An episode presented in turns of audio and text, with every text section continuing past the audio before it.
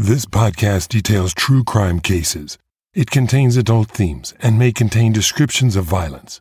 It is not intended for children. Listener discretion is advised.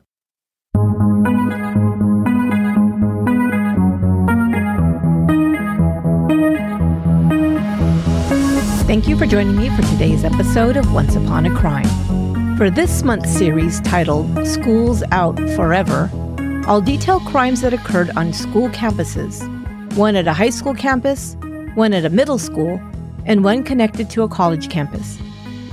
In the second episode in the series, a middle school in Washington state becomes the unlikely setting for a horrendous act of violence. In 1996, school shootings were still rare, even in the United States. The infamous school massacre that would happen at Columbine High School was still three years in the future. So when 14 year old Barry Loukaitis entered his eighth grade math class and opened fire, it would shock the community and spark a nationwide debate about violence in the media, school bullying, mental health, and gun control. But what was the real reason Barry Loukaitis decided to bring terror to his school campus? We'll attempt to unravel that question in this episode. This is chapter two in the series, Schools Out Forever. Barry Loukaitis and the Frontier Middle School shooting.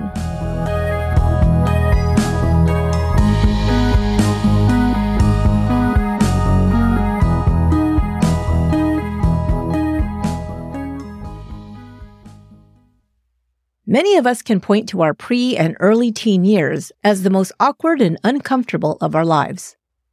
And it's no wonder because so many changes take place at once physically, emotionally, and socially. Puberty hits, our emotions go haywire, and for most of us, at just about the same time, we go from one classroom educational cocoons to middle school, where we move from classroom to classroom for each class subject. We don't think about this too much after we've lived it and become accustomed to it ourselves, but it can be quite exciting or traumatic, depending on a child's personality. Think about it. You have a different teacher and a different set of classmates every hour throughout the day. When you already feel awkward and struggle to fit in with your peers, this can be stressful. Let me take a second to explain the middle school years here in the US. It may be different in other countries, or even in other areas of this country, so I'll take a second to clarify. Typically, in the American educational system, grade school years end at the age of 12 or so. Then you're promoted to middle school or junior high school. Middle schools usually serve 6th to 8th grade students, or ages 12 to about 14. But some school districts have junior high schools that begin at grade 7 and are attended for just two years before they move on to high school. Generally, students enter junior high school at about the age of 13.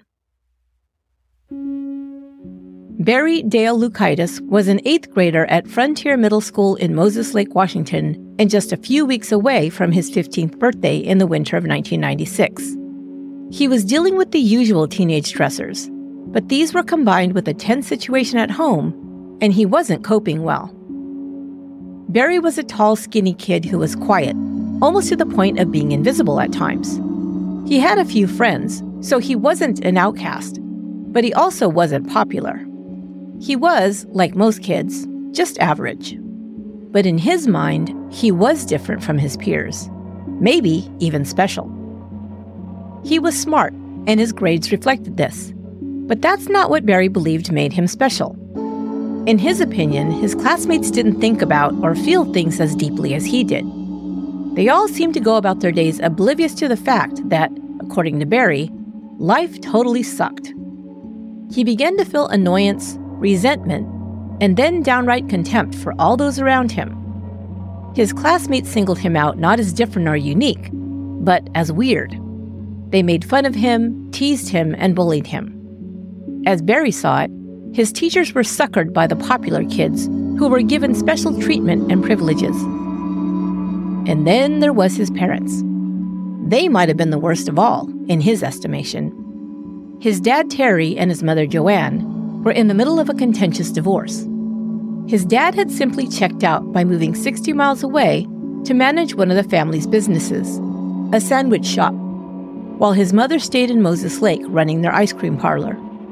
But really, his parents had separated because his father left to be with another woman, and his mom was falling apart. Barry was caught in the middle, and he'd had enough. He retreated into himself while all the drama and tension swirled around him at home.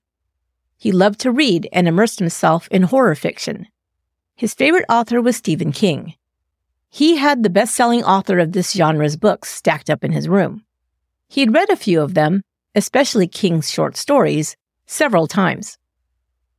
He was also a movie buff and watched certain films on repeat.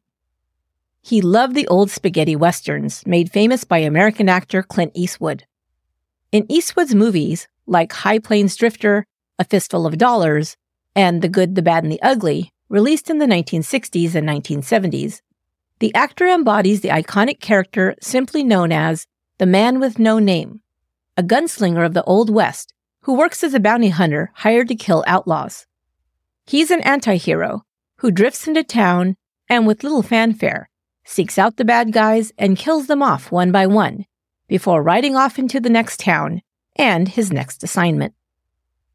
Natural Born Killers was another film that 14 year old Barry watched on repeat. Released in 1994, the movie was an American crime drama directed by Oliver Stone. It starred Woody Harrelson and Juliette Lewis as the characters Mickey and Mallory Knox, a couple who bond over their traumatic childhoods and become lovers and mass murderers. They act out a revenge fantasy by committing senseless and graphic acts of violence. At the same time, the movie follows a manhunt for the serial killer couple that is being watched as it unfolds as entertainment by the public. Barry Loukaitis retreated further into this dark subject matter of violence, revenge, murder, and suicide in books, movies, and music during the winter of 1996. His thoughts and emotions became darker, and he disconnected from his family and friends. He became fascinated with fictional portrayals of the revenge he dreamed of exacting on others. We could debate which came first, the chicken or the egg. Did his immersion in dark subject matter cause his mental health to take a dive? Or were his mental health issues present before his teen years? Perhaps a seed was already buried deep inside the recesses of his mind that just needed the right conditions to bloom. It would later be reported that there was a history of depression and mental illness in his family. Barry's parents both had battled depression, and his maternal grandmother had made at least one suicide attempt. Or was it typical teenage angst that spiraled into rage when Barry failed to fit in with his peers? Children, especially preteens and teens, can be cruel. They all feel the pressure of the changes they begin to experience in their bodies, their minds, and their emotions. Wanting to fit in, be popular, attract a mate, or succeed academically, in sports, or in other areas can feel overwhelming during the teen years.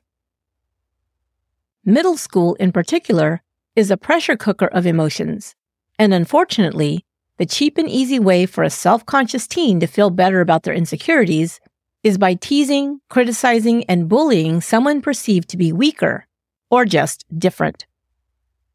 Whatever factors or combination of factors rose within Barry Loukaitis on that frigid February day in 1996 can be debated ad infinitum. But in hindsight, what is crystal clear is that once he entered his fifth period algebra class that afternoon, the once peaceful working class city of Moses Lake, Washington, would never feel the same again.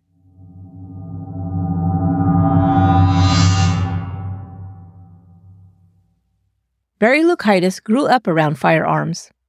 His father, Terry, the son of an Iowa farmer, learned to shoot at an early age. He was gifted his first rifle at the age of 12. Terry taught his son Barry to shoot, as his father had taught him. But Terry had become concerned about having weapons so easily accessible in the home. His soon to be ex wife, Joanne, had become depressed as their marriage unraveled and had threatened to end her life more than once. Concerned for her mental health and safety, Terry had hidden some of his weapons and locked others in the trunk of his car to keep them from her. But Joanne had found some of these weapons and even began carrying a handgun in her pocket or purse. Over time, the other guns, including a 30 caliber rifle, disappeared from the trunk of Terry's car. Terry Loukaitis reported this to the Moses Lake police, expressing concern for his wife and stating he believed she had taken the weapons. Terry would later say that there had been no follow up by the police after his initial report. Unknown to Terry, the weapons had also become a great source of stress for his son. Joanne Phillips, Barry's mother, had begun confiding in her son how deeply depressed she was and how angry and hopeless she felt about the situation with his father. In January, she told Barry she was planning to kill herself. She said she would take Terry and his girlfriend hostage, tie them up, and at gunpoint, tell them how miserable their affair had made her. But instead of killing them, she would surprise them by turning the gun on herself. She even told Barry the date she planned to carry out this public suicide Valentine's Day, February 14th. At first, Barry had pleaded with his mother to abandon this idea. He even suggested that she write the scene as a play instead of killing herself. But when she continued to repeat the plan and even encouraged Barry to commit suicide with her, he shut down emotionally and told his mother to, quote, do whatever she wanted. Barry began to write and talk about death and violence. He wrote poems in his English class about how worthless his father was and how he wished he was dead. He told a classmate that it would be cool to kill people. He referenced natural born killers, saying he'd like to go across the country killing people like Mickey and Mallory had done. Barry said he was being bullied at school. He was teased for being a nerd. He was an honor student who earned straight A's and for his physical appearance. Barry was a good looking kid, but was very tall for his age, extremely thin, and took to dressing in an odd way. He tried to emulate one of his fictional heroes, the man with no name, by wearing cowboy boots and Western style clothing. Perhaps donning this costume was a way for him to feel in control, when at the time he was feeling anything but that. His attire was most likely a way to embody somebody else, someone tough who could defend themselves, like the Clint Eastwood character. So in late January, he persuaded his mother to let him spend more than $200 from his savings account to purchase a long cowboy style duster coat, like the one Eastwood wore in High Plains Drifter. But the coat was more than a fashion statement. It also had a practical purpose.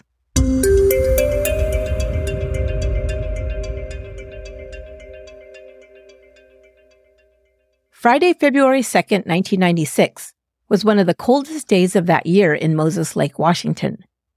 The weather caused classes at Frontier Middle School to be postponed for two hours, and the school day started late to allow students to arrange for rides rather than wait in the freezing temperature for a school bus.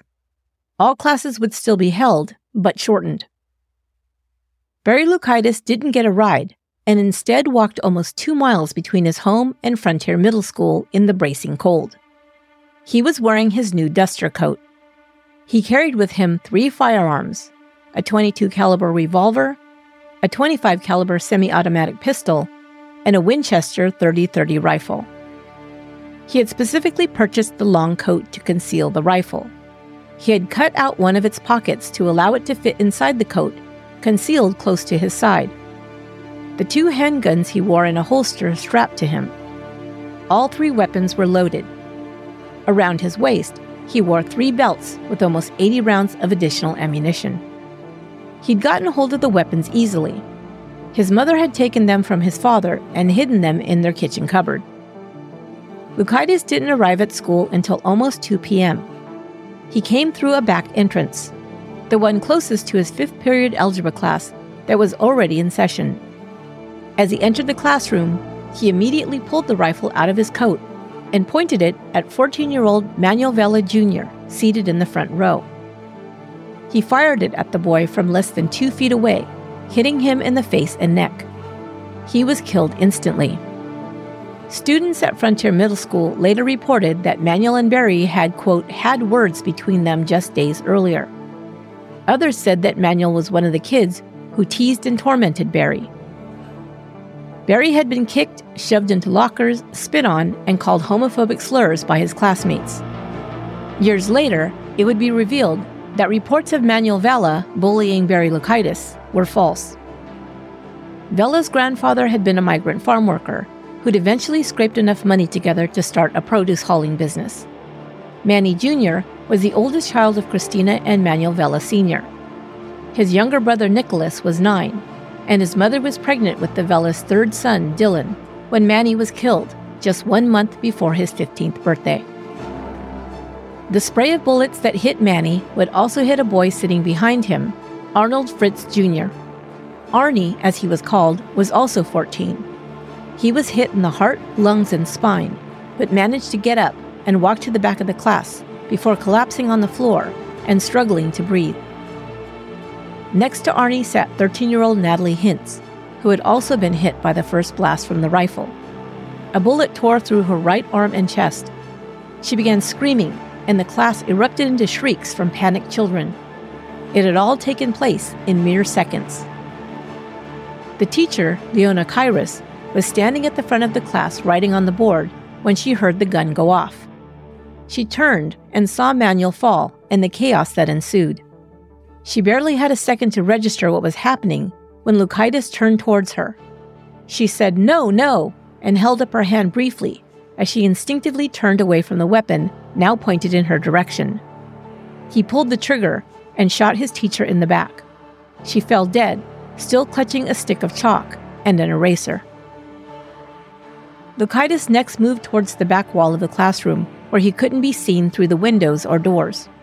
He was still holding the weapon and pointed it at the class of over a dozen students. He remained calm, saying nothing. Two doors down, teacher and gym coach Jonathan Lane was also teaching a math class. I heard something that I knew was not right popping, he recalled. I left the classroom, and as soon as I was in the hallway, I smelled gun smoke.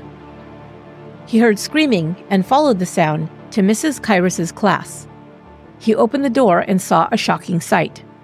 Three students lay bleeding on the floor. Mrs. Caires's body was on the floor behind the desk. He saw Barry Loukaitis holding a rifle. Quote, the students were in sheer terror, Lane said. There was no doubt in his mind that the teacher was dead. He said, At that moment, I knew it was my responsibility as the only adult in the room to do the best that I could to take care of the situation. Lane dove into the room, shielding himself behind the teacher's desk. The body of Leona Caires was a foot away from where he landed. He tried to remain calm for the students. Hearing the voice of Barry Loukaitis calmly saying, Get up, Mr. Lane, he responded, No, Barry, I'm afraid. Loukaitis said he'd shoot another student if Lane didn't stand up, chilled by the fact that the young boy who'd shot multiple people, killing at least one of them, was so in control and matter of fact while making this threat. Lane did as he was told. He couldn't know then that Barry Loukaitis was play acting at being a badass. Loukaitis wore a duster and carried a rifle like Clint Eastwood, but he had another anti hero in mind when he killed his teacher and terrorized his classmates. Loukaitis' favorite writer, Stephen King, had written a short story titled Getting It On when he was still in high school. Later, after becoming a best selling author, he edited the story and retitled it Rage. It had been published in 1977 under the pseudonym Richard Bachman. Rage is a fictional story about a mentally disturbed high school student named Charlie Decker, who shoots and kills his teacher and takes the class hostage. Just after shooting his teacher, Decker is addressed through the Class PA system by a school administrator who addresses him as Decker. Charlie tells the man to call him Charlie. Quote, All my friends call me Charlie, he says. When the administrator doesn't comply, Charlie calmly insists, If you don't call me Charlie, I'm going to shoot somebody. Loukaitis began making demands and threats, as if he were portraying Charlie Decker in a school play. He continued personifying the cold, calm, and murderous fictional Charlie Decker as he instructed Jon Lane to show himself. Lane did as he was told. Just then, the classroom door was cracked open by the school's assistant principal, Stephen Caires, Leona's husband. Barely controlling his panic, Mr. Caires called, How's Leona? Holding together his rising panic, Jon Lane answered truthfully, I think she's dead. Caires quickly retreated and ran for help. Loukaitis took control of the classroom, directing the rest of the students to line up against the wall. While he did so, Mr. Lane tried to assess the condition of the students who had been shot. He could tell that Manuel was dead, but Natalie was crying and in pain. Lane asked Loukaitis if Natalie could be taken out of the classroom. There was also another female student who was in distress. She had diabetes and was having trouble breathing in her fear and panic. Loukaitis finally agreed that they could leave. Mr. Lane picked up each girl one at a time, took them out to the hallway, and called for help before bravely returning. As he walked to the back of the classroom with the girls, Lane saw that Arnie Fritz had been gravely injured. He now told Loukaitis that Arnie needed help. He said to him that Fritz was seriously hurt and might die. Loukaitis answered, So let him die. Lane insisted that the boy needed help, and Loukaitis finally gave in. Quote, There was so much blood on the floor, I had to have two other boys help me drag him out, and we kept slipping, Lane later said.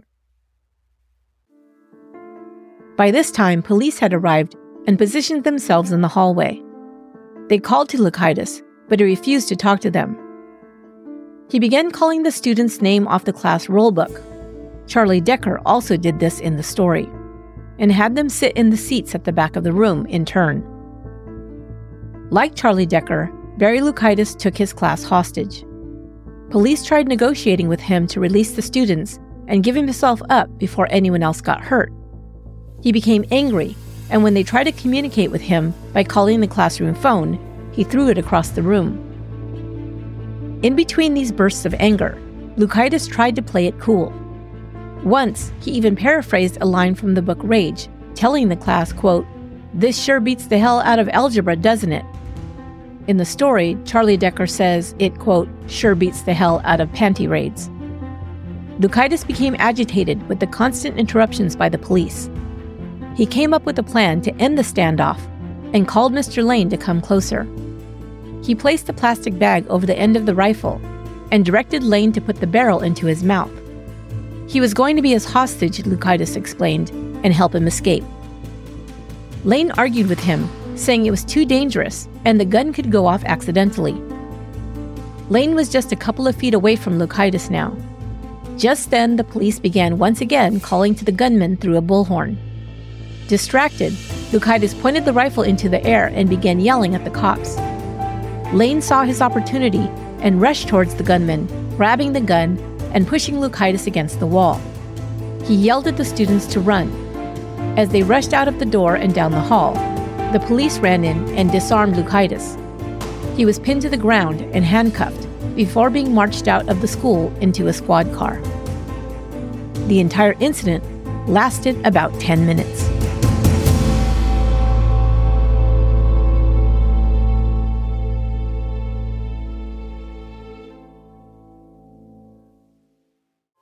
Thank you for listening. One other way you can support the show is by becoming a Patreon member. For as little as $2 per month, you can get all new episodes of Once Upon a Crime ad free and hear them before anyone else. Patrons are OUAC superfans, and we show our appreciation for your support by giving you bonus episodes you can't hear anywhere else, as well as exclusive OUAC merchandise sent to you as a thank you. To find out more and join, go to patreon.com slash onceuponacrime. There's also a link on our website, truecrimepodcast.com. Thank you so much. Did you know that Once Upon a Crime can also be found on YouTube? You can subscribe to our YouTube channel to listen to our episodes and watch accompanying videos. If you have friends who love true crime but aren't podcast listeners, share our YouTube channel with them. Just look for Once Upon a Crime podcast on YouTube make sure to put in Once Upon a Crime podcast. Make sure to hit the subscribe button and like and comment on the videos. And of course, share them with others. It would really help us out. Thank you so much.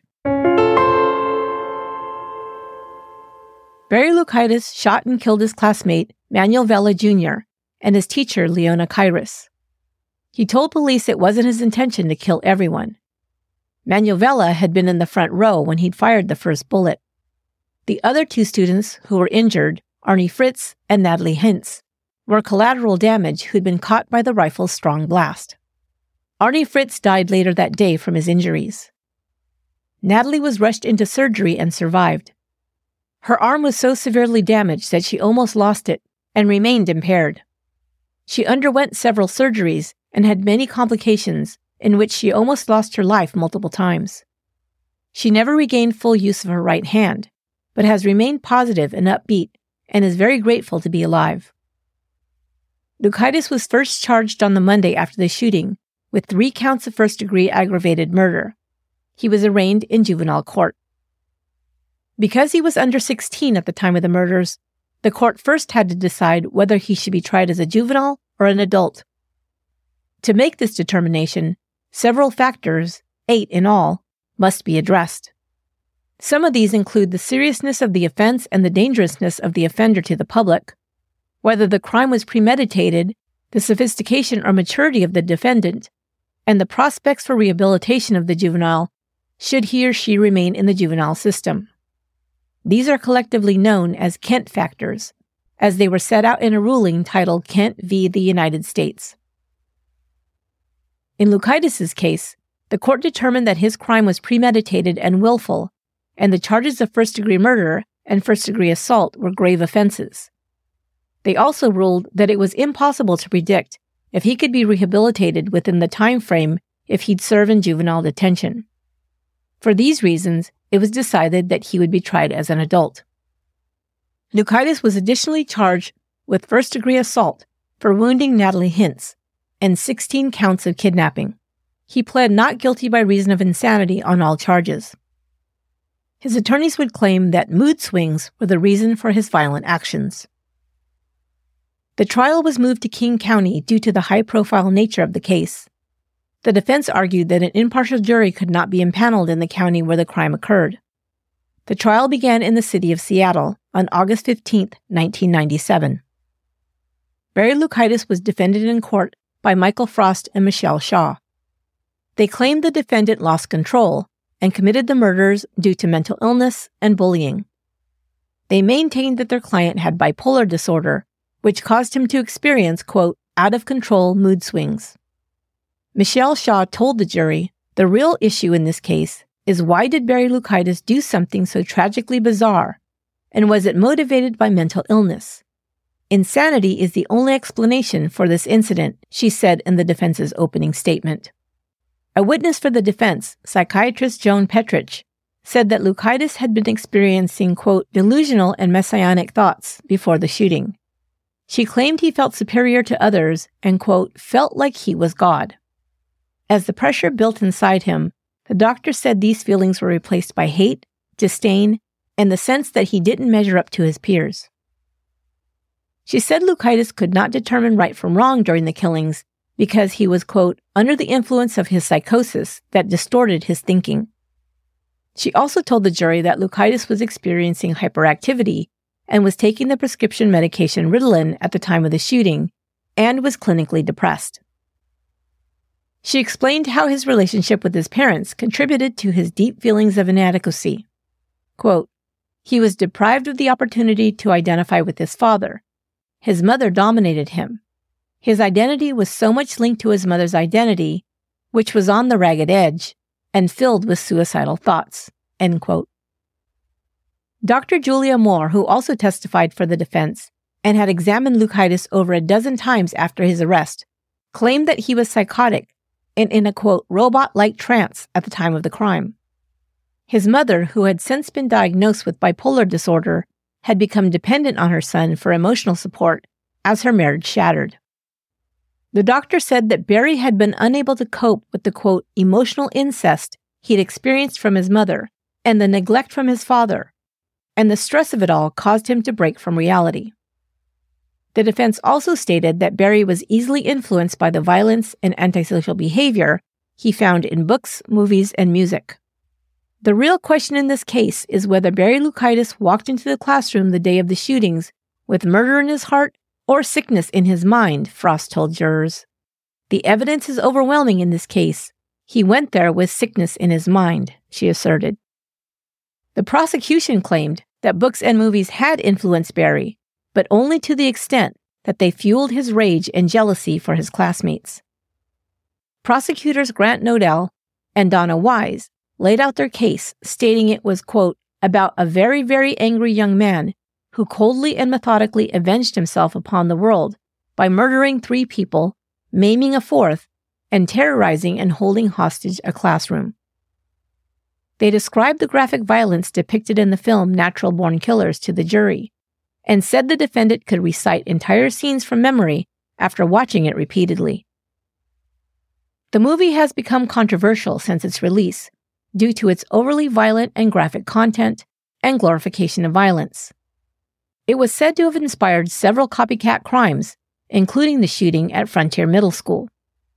The prosecution said that Loukaitis sought entertainment that depicted the graphic and violent mindset he already embodied, fueling him to commit his murderous actions. Although Natural Born Killers was written as a criticism of the media's glorification of violence, most who viewed it missed the irony. As a result, it became famous for the graphic violence portrayed on screen. The prosecution argued that Loukaitis was a cold blooded killer who premeditated his crime, planning it extensively before putting the plan into action. While the defense explained his attire on the day of the shooting, an all black Eastwood like outfit, as a sign of his delusion, prosecutors said it was evidence Loukaitis wanted to, quote, inspire fear in his classmates. Survivor Natalie Hintz took the stand to describe what she'd experienced on that terrible day. Quote, the door swung open, and I slowly looked up, and I saw somebody in a long trench coat and a cowboy hat. And in the air, I saw a long, big rifle. And my first instinct was, was this really happening? Was it real? Barry walked in, turned to the first row of students, and started shooting. The only way I can describe it is pure terror and confusion. End quote.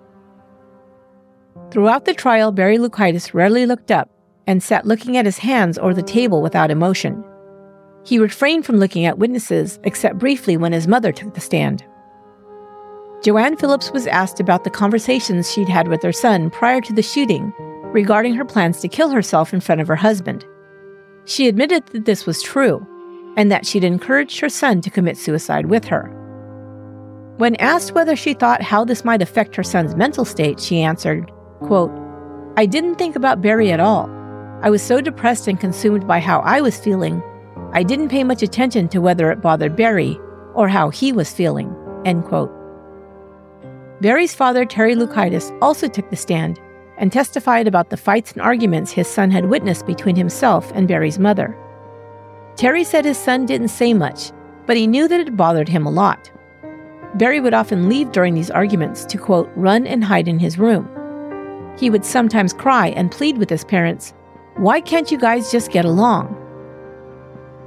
Even so, Terry Loukaitis said he didn't worry about his son. Quote, Of all my kids, I thought Barry was the most normal. He was the quietest, the smartest, he said in an interview.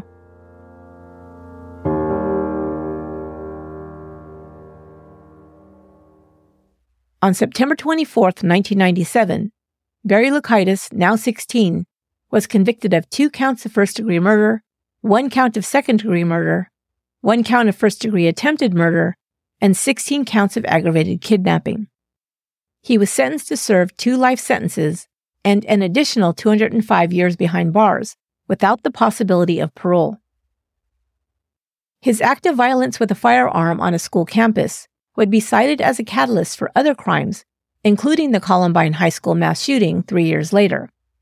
High school seniors Dylan Klebold and Eric Harris infamously armed themselves with firearms and homemade bombs, dressed in black trench coats, and shot and killed 12 of their classmates and a teacher, and seriously wounded several others before turning the guns on themselves. After Columbine, there would be a rapid increase in the number of mass shootings committed in American schools. Coach and teacher Jon Lane became a hero in Moses Lake. He left Frontier Middle School for a time to accept a position as a principal of another school. He eventually moved back to Moses Lake and returned to teaching at Frontier.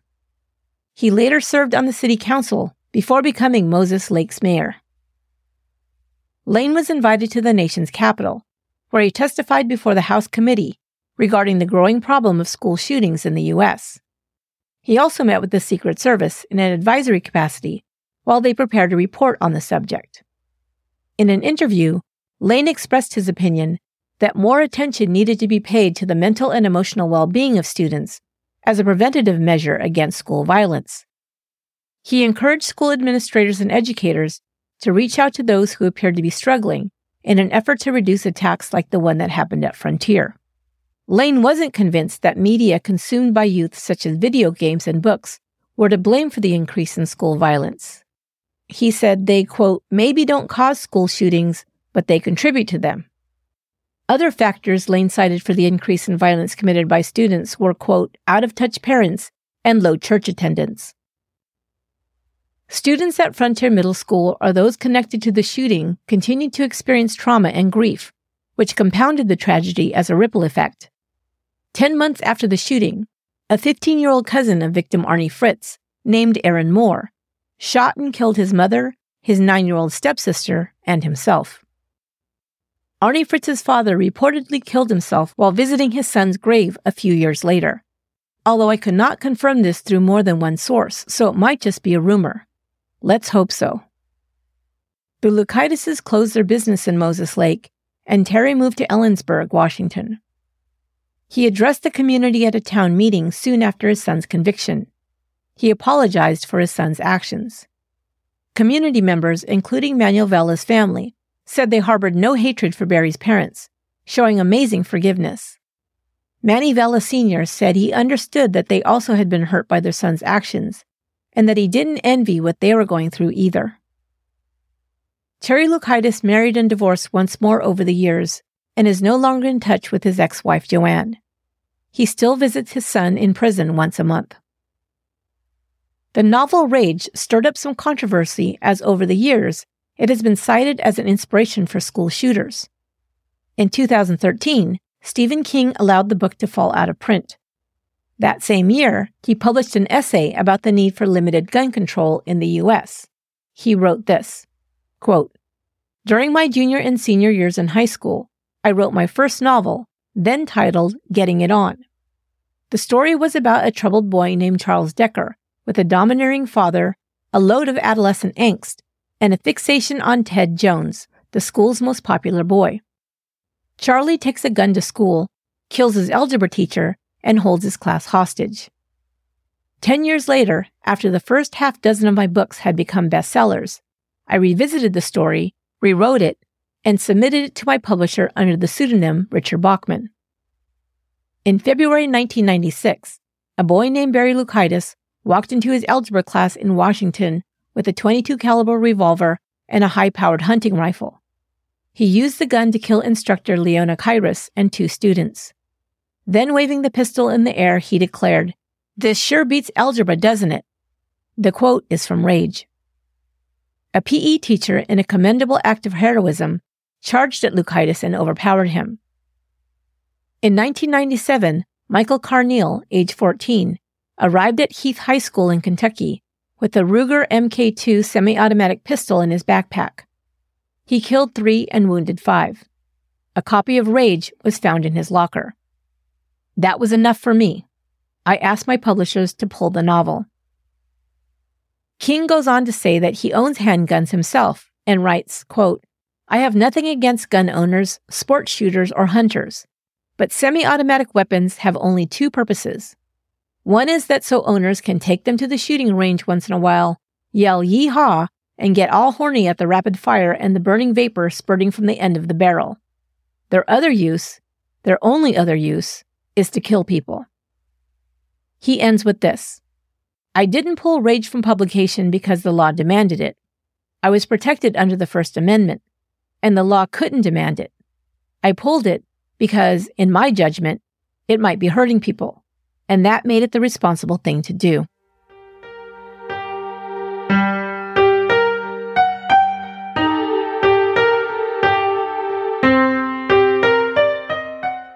Barry Loukaitis was found eligible for resentencing after a U.S. Supreme Court ruling in 2012.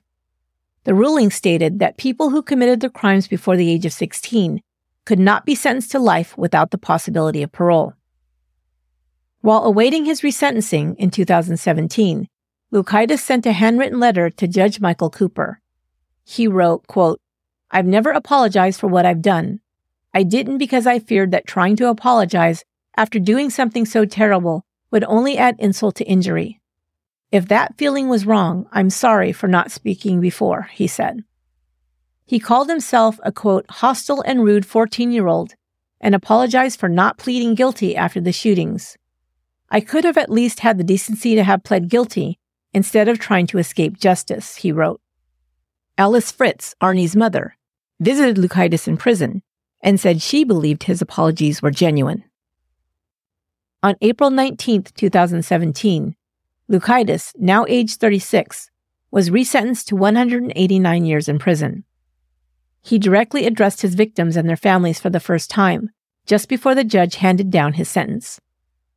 I'm sorry for what I did, Loukaitis, who has graying hair and wearing glasses now, said. What I did was weak and evil and senseless. He said he did not have the tools at age 14 to deal with his anger and hatred towards others. Quote, I didn't have the skills I needed to be a man. He wanted it stated on the record that victim Manuel Vela had not tortured and bullied him, as had been widely reported. Manuel's family expressed their gratitude that their son, whom they knew to be a good young man who was not a bully, had his reputation restored by Loukaitis' admission. It was never my intention to kill everyone in the classroom, Loukaitis also clarified. He expressed that while he could never make up for his actions, he hoped that by accepting his new sentence as final, his victims and their families might gain some sense of peace. He signed documents waiving his rights to all future appeals. As of 2023, Barry Loukaitis is incarcerated at Clallam Bay Correctional Facility in Washington state. That will do it for this episode of Once Upon a Crime. Thanks once again for listening. I'll be back next week with the third episode in the series, School's Out Forever and I hope you'll join me then. To watch the videos that accompany our episodes, subscribe to our YouTube channel. Photos and video clips help you dive into each case even further. Search for Once Upon a Crime podcast on YouTube or click on the link in the show notes. And don't forget to like, share, and subscribe. Thanks. Once Upon a Crime is written and produced by me, Esther Sanchez Ludlow. My administrative and production assistant is Lorena Garcia. Research for this episode was provided by Emma Battaglia. Until next time, be good to one another.